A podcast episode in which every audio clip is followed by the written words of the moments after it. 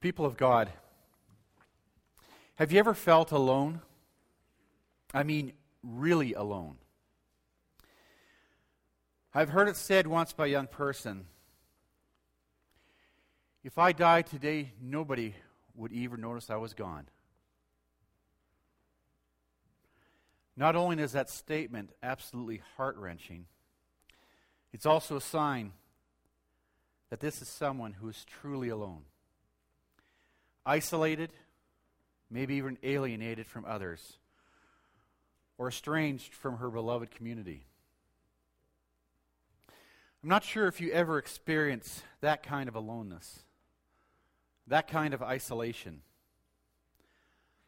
I know growing up, I thought I was pretty hard done by, but if truth be told, I've never suffered loneliness to that degree.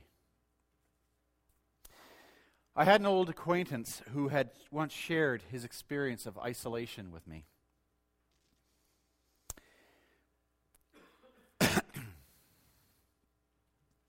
he told me in, in his household of a punishment in his home that if he was really bad,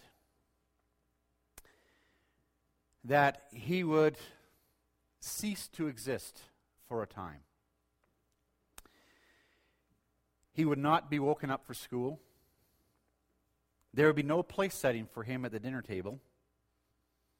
No food would be left out for him. He was utterly alone. In fact, at the end of the evening, his parents would simply get up, turn off the TV, turn off the lights, and go to bed without speaking a word to him or even acknowledging his existence absolutely nothing. Can you imagine such loneliness? Surrounded by a group of people, surrounded by your family, and yet no one acknowledges your presence? I remember him telling me that his mother's voice come Monday morning, which was generally the time of the end of the punishment, it was the most beautiful sound that he had ever heard.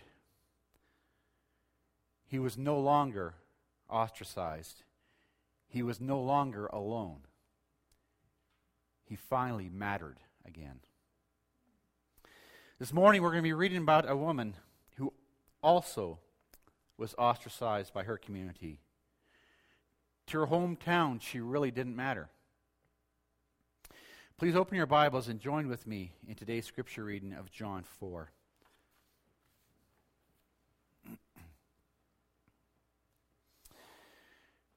Before I do that, let's pray.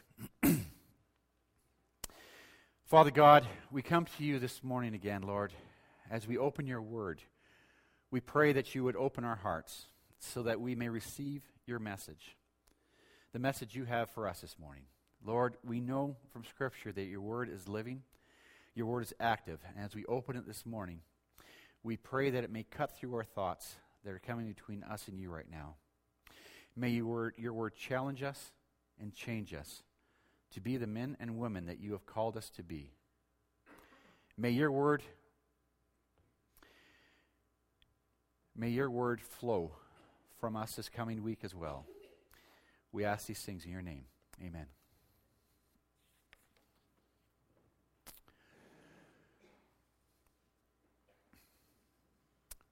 John 4, beginning at verse 1. Now, Jesus had learned that the Pharisees had heard that he was gaining and baptizing more disciples than John. Although, in fact, it was not Jesus who baptized, but his disciples. So he left Judea and went back once more to Galilee.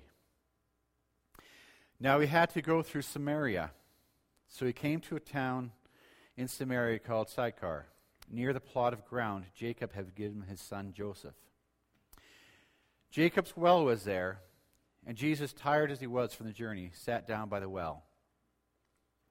It was about noon. When a Samaritan woman came to draw water, Jesus said to her, Will you give me a drink? His disciples had gone into the town to buy food. Samaritan woman said to him, You are a Jew, and I am a Samaritan woman. How can you ask me for a drink? For Jews do not associate with Samaritans.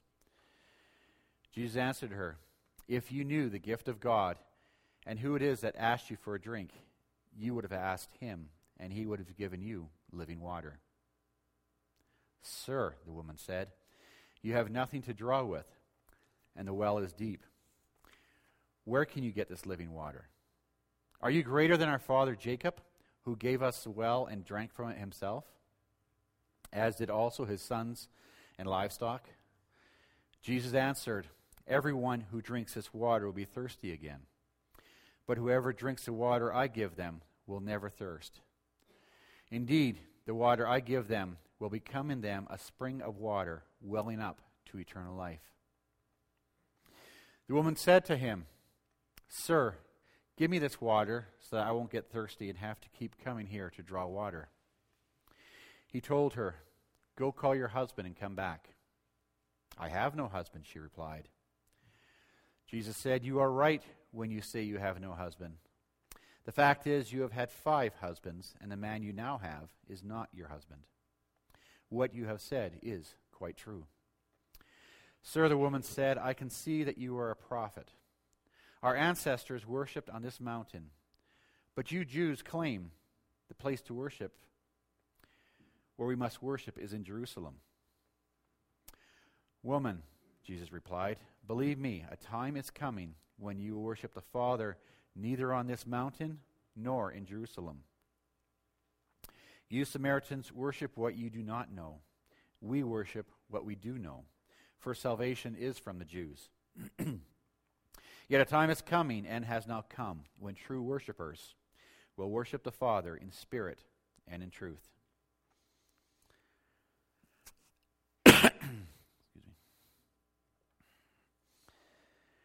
For they are the kind of worshippers the Father seeks. God is spirit, and his, spirit, and his worshippers must worship in spirit and truth. The woman said, I know that Messiah, called Christ, is coming. When he comes, he will explain everything to us. Then Jesus declared, I, the one speaking to you, am he. Just then, his disciples returned and were surprised to find him talking with a woman. But no one asked, What do you want, or why are you talking with her? Then, leaving her water jar, the woman went back to town and said to the people, Come, see a man who told me everything I ever did. Could this be the Messiah? They came out of the town and made their way toward him. Meanwhile, his disciples urged him, Rabbi, eat something. He said to them, I have food to eat that you know nothing about. Then his disciples said to each other, Could someone have brought him food? My food, said Jesus, is to do the will of him who sent me and to finish his work. Don't you have a saying, It is still four months till the harvest? I tell you, open your eyes, look at the fields, they are ripe for harvest. Even now, the one who reaps draws a wage, and the harvesters a crop, a crop for eternal life, so that the sower and the reaper may be glad together. Thus the saying, one sows and another reaps is true. I sent you to reap what you have not worked for. Others have done the hard work, and you have reaped the benefits of their labor. Many Samaritans from that town believed in him because of the woman's testimony. He told me everything I ever did. So when the Samaritans came to him, they urged him to stay with them, and he stayed two days. And because of his words, many more became believers. They said to the woman, We no longer believe just because of what you said. We now we have heard for ourselves, and we and we know that this man really is the Savior of the world. Word of our Lord.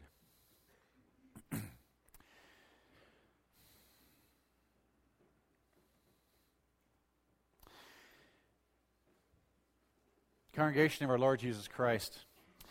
The last few times I have led here at Bethel, I've been speaking uh, through the book of John, and it's my hope to, uh, to continue that every time I lead. So today, as we are working through John, we come to the fourth chapter. When it comes to the first hearers, we see a stark change from chapter 3. As you may recall, we found a religious leader by the name of Nicodemus visiting Jesus at night. In chapter 4, we have a Samaritan lady with questionable morals speaking with their Lord about faith issues in broad daylight. Interesting. Interesting that a religious leader visits Jesus under the cover of darkness, but a woman li- living in darkness speaks with Jesus in daylight. When we begin this chapter, it's with a, a little bit of an oddity. Scripture says that Jesus heard the gossip that he is baptizing more than John. So, in response, he leaves the area. You might even say he retreats. To give a little history of what's happening here, you see, in December of that year, 27, John the Baptist was imprisoned, and the Pharisees were elated. But this feeling of euphoria was short lived when this rumor reaches their ears. In their eyes, they have just gotten rid of one problem, and the next problem is growing by the day with even more baptisms. It is an error on their part, of course, as John tells us that Jesus did not baptize, rather, it was disciples.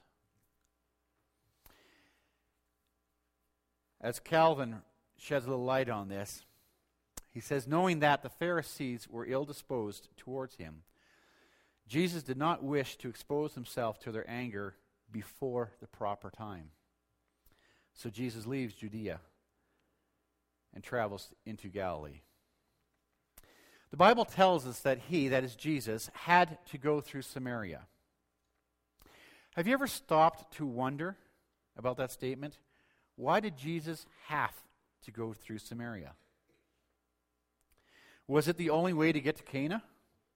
No. There are two alternative paths that could also be taken. To be sure, it was the quickest route.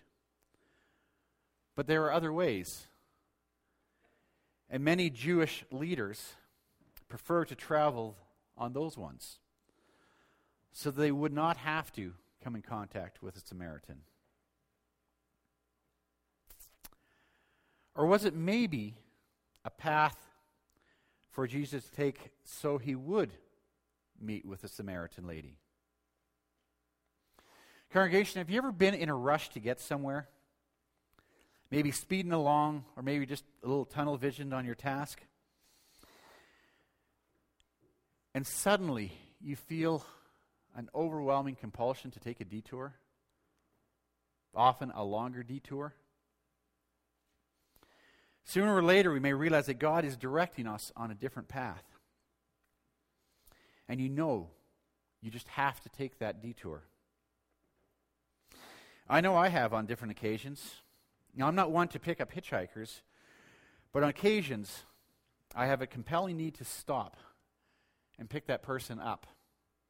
Or just to stop on the street where I normally would just walk past someone. I believe those are days God is calling me to open dialogue. So, did Jesus have to go to Samaria to save time? Or did Jesus have to go to Samaria to save souls?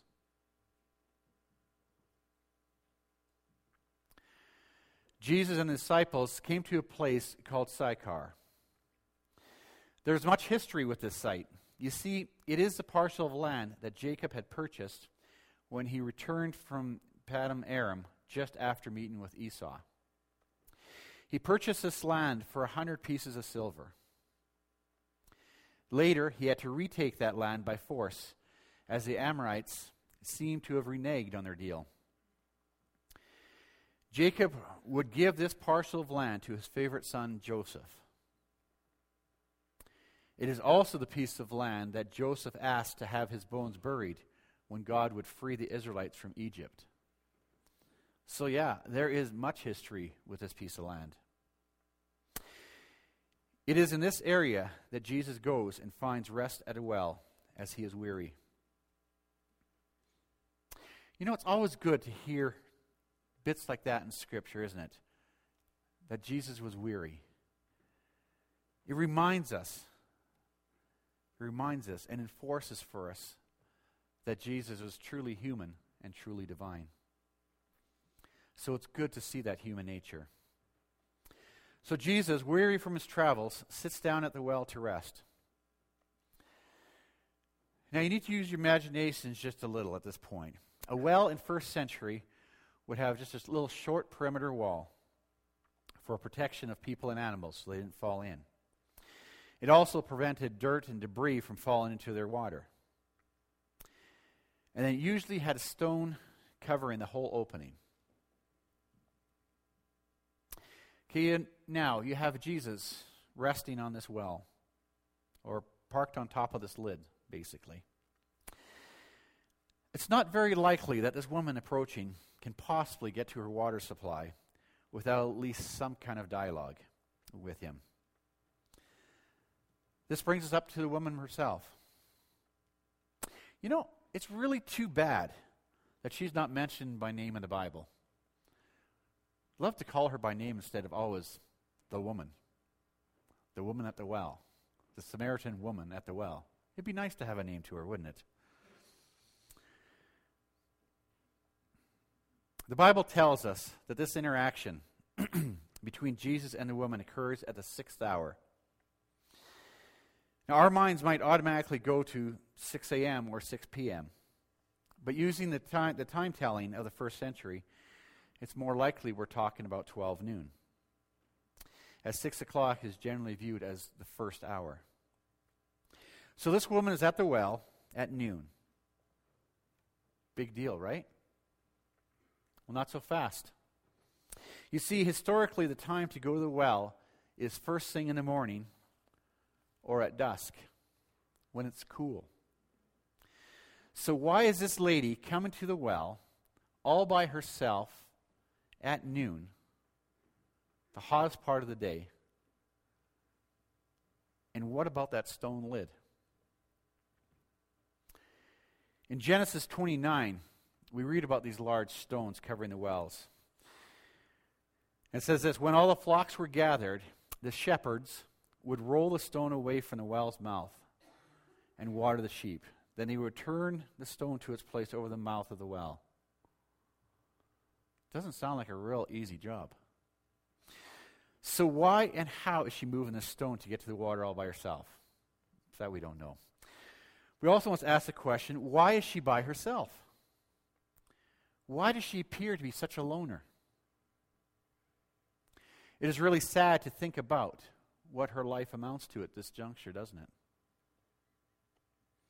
In my commentary, I read how at this time in social order, women were very isolated. Now, this job of water collection, it wasn't an overly physically demanding job. But it did have one big perk. It did give the women an opportunity for social interaction. Yet this woman does not take the opportunity for social networking, of which there are very few chances. Why? Well, the quick and easy answer is that, frankly, she's not welcome. As we see shortly in her conversation with Jesus, she has made some bad choices that have earned her a bad reputation a bad reputation in her community. Now, whether she's been told to don't bother coming when we are here by the other women, or just that she's tired of the glaring looks and the judgmental attitudes and finds it, well, just easier to put up with solitude. Easier to put up sol- with solitude than to put up with the heat of the easier to put up with the heat of the day than putting up with the other's attitudes. Either way, she chooses to stay away and get her water when she's alone. I wish I could say that the shunning, the glaring eyes, the judgmental attitudes were only a thing of Jesus' time, like going out to a communal well. But sadly, we have all seen the same shunning in our own circles. Many of us, too, have made bad decisions earlier in life and now bear the brunt of the guilt and the attitudes of our former friends. Many of us also have also shunned the young lady whom we have judged to be promiscuous or isolated and ostracized the young man who we feel is just after one thing. When we first think of the woman at the well and how she is so ostracized that she comes to the well when others are not, because, you know, it's just easier than judgment or harassment that she knows she will have to endure. And we might think, how could they be so cruel? How could those people be so cruel to her? Every one of us, young people, mums, dads, grandmas, grandpas, we must all ask ourselves is it just they? Is it really just they, the people in Samaria, that are so cruel? Aren't we a lot alike? Aren't we just as cruel many times? Think of our own situations, our own city, our own schools, and yes, even our own church. Are we not just as judgmental? The picture we have in our head of the young man or the young woman standing alone, standing at the far wall, because they know they are not welcome, is sadly not a foreign concept to us. We may wish it was, but it's all far too familiar.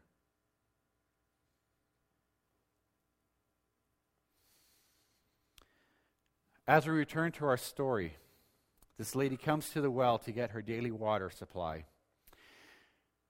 She may be a little bit at peace, somewhat knowing that no one's going to give her a hard time, as no one comes at this time. And what does she see? She sees this Jewish guy resting in, on the well and in her way. Well, at least she didn't have to worry about conversation. Since you see, congregation, at this time and in this society, men did not talk to women in public, not even if they're married. In Jesus' case, he's a single man. With a single man, that was never to happen.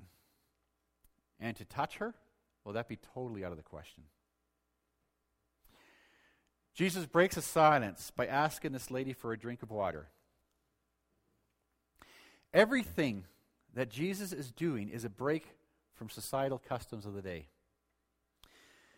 let alone the animosity that was between the Jews and Samaritans. You've heard of the famous feud between the Hatfields and the McCoys. That's nothing compared to this one. This long standing animosity with the origin, this is a long-standing animosity with the original rift beginning at 722 BC. You see, when Israel's last king, Hosea, quit paying tribute to Assyria, siege was laid against Samaria. And as a result, most of the people were carried off to Assyria. The very poor, the very, very poor, were allowed to remain. Then foreigners from Babylon were brought in to, to the area to intermarry with, this, with the Israelites that were left. To this mixed population, the name Samaritans was given.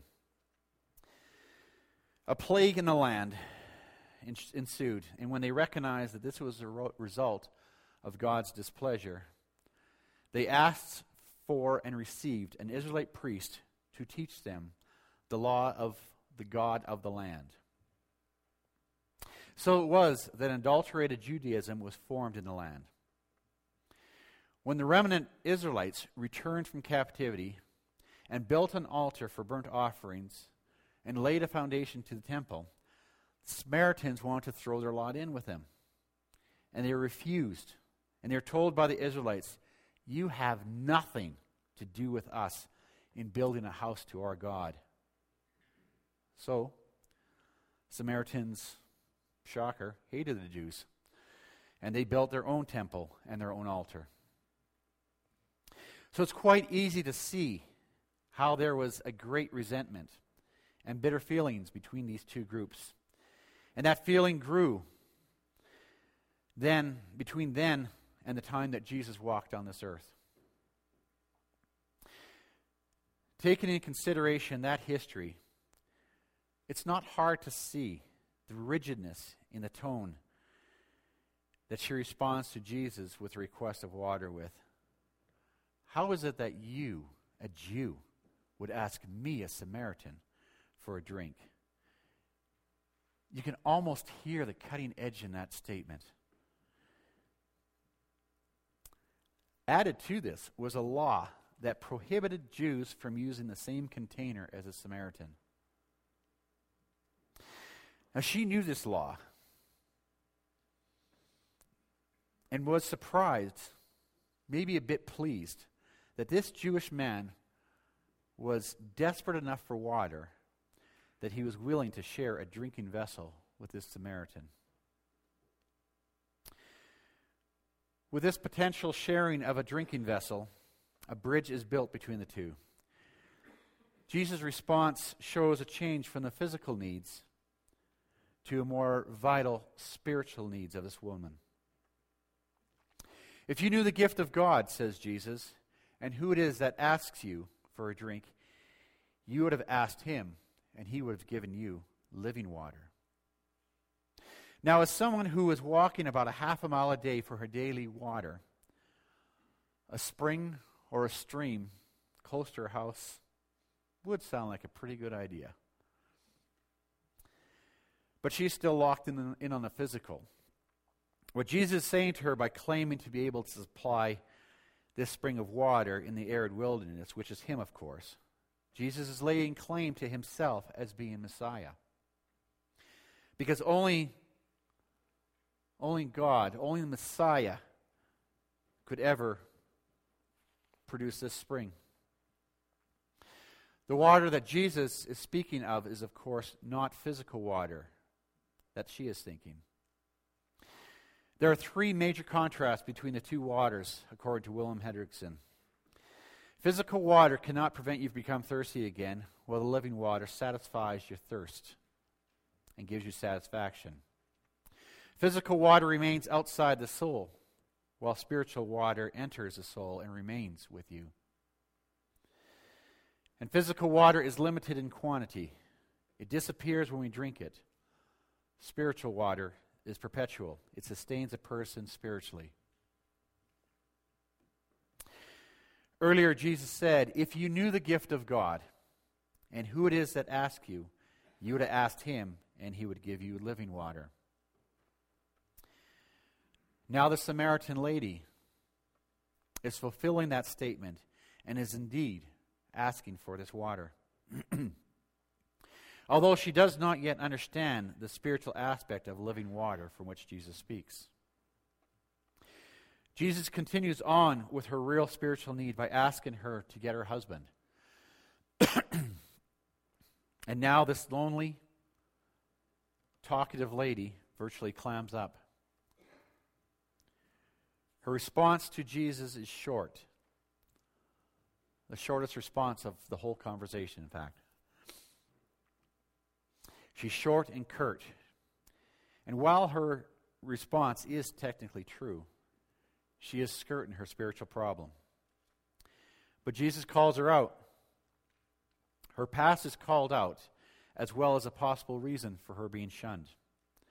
For be, her being here all alone in the heat of the day having this conversation. She does not deny Jesus' words and, in fact, accepts them as truth when after Jesus speaks of her husband, she says, I can see that you're a prophet.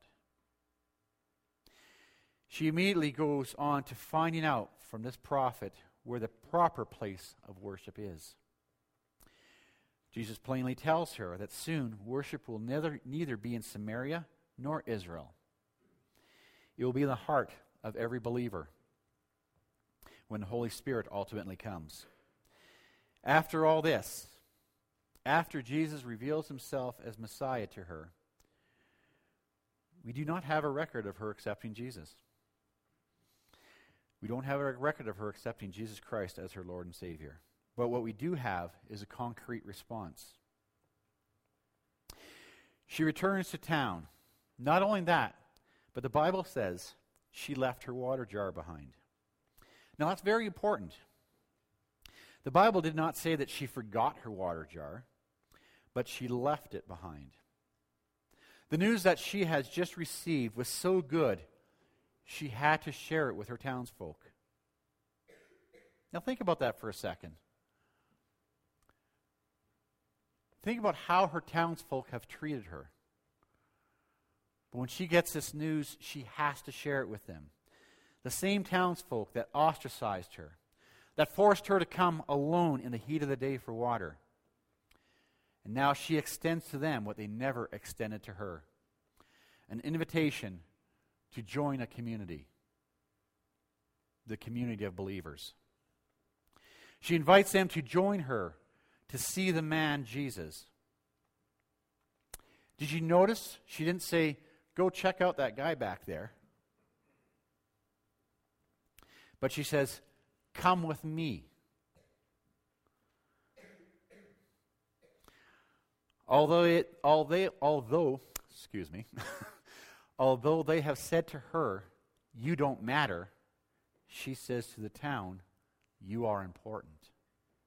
And I will show you this man, a man who told me everything I did. That's why she could leave her water jar. She was confident she was going to return. But she finishes off with even more. She says, Could this, could this be the Christ?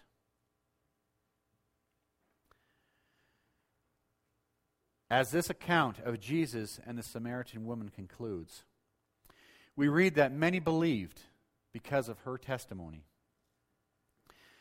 The Samaritan woman mattered again. She was again included in the community, no longer ostracized. Congregation, what's your story? Every one of us has a story. Many here, like our Samaritan lady, have felt alone. Many have felt ostracized. Many have been left out, pushed away by society. We all have a different path of how we came to know Jesus Christ as our personal Savior. Some of us might have been ostracized by others because of choices that we have made. It's quite ironic that we as a community would alienate folks because of bad choices made, when if our own wrong decisions were shown the light of day, we would be alienated by ourselves. We very likely could have been labeled in the same way as we label others, and in equally harsh and cruel ways. Some of us might be from the other side of that conversation. Maybe we become perpetrators of the isolation so we don't have to deal with issues in our own life. Do you remember the story I started off with? With a guy that would cease to exist for a period of time as, pu- as punishment? Can you imagine how lonely he felt? For me, it's hard to imagine that any parent would do that to their child. As I picture myself ceasing to exist, and the immense loneliness that he that I must have I would have felt. And I think of growing up and how many of my classmates that I took that attitude with, ones who I deemed were not good enough for my group. And I lament the pain that I caused. Jesus comes to the well in Samaria to meet with the lady that desperately needed him. Jesus welcomes that lady. He knows her past. Jesus loves her, and he welcomes her despite her past. Jesus welcomes each one of us in the same way. We as a church, as a community, need to welcome with that same spirit that Christ welcomes us. At times, we may, we may feel outside the group, maybe because of past sins, Maybe just because we're shy.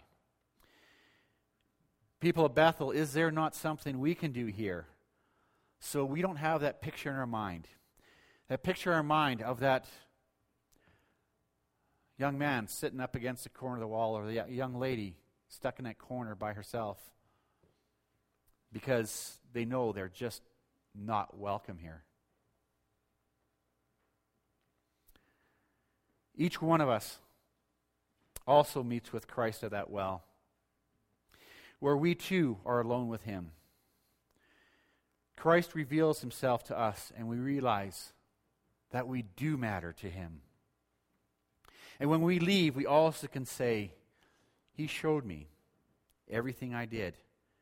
And as we realize that Christ died for all of our sins, seeing that He has fully paid for those sins, may we also, like the lady in Samaria, be able to share with others so they also may see how much they matter to Christ. And they also might believe in Christ because of our testimony. Amen. Let's pray.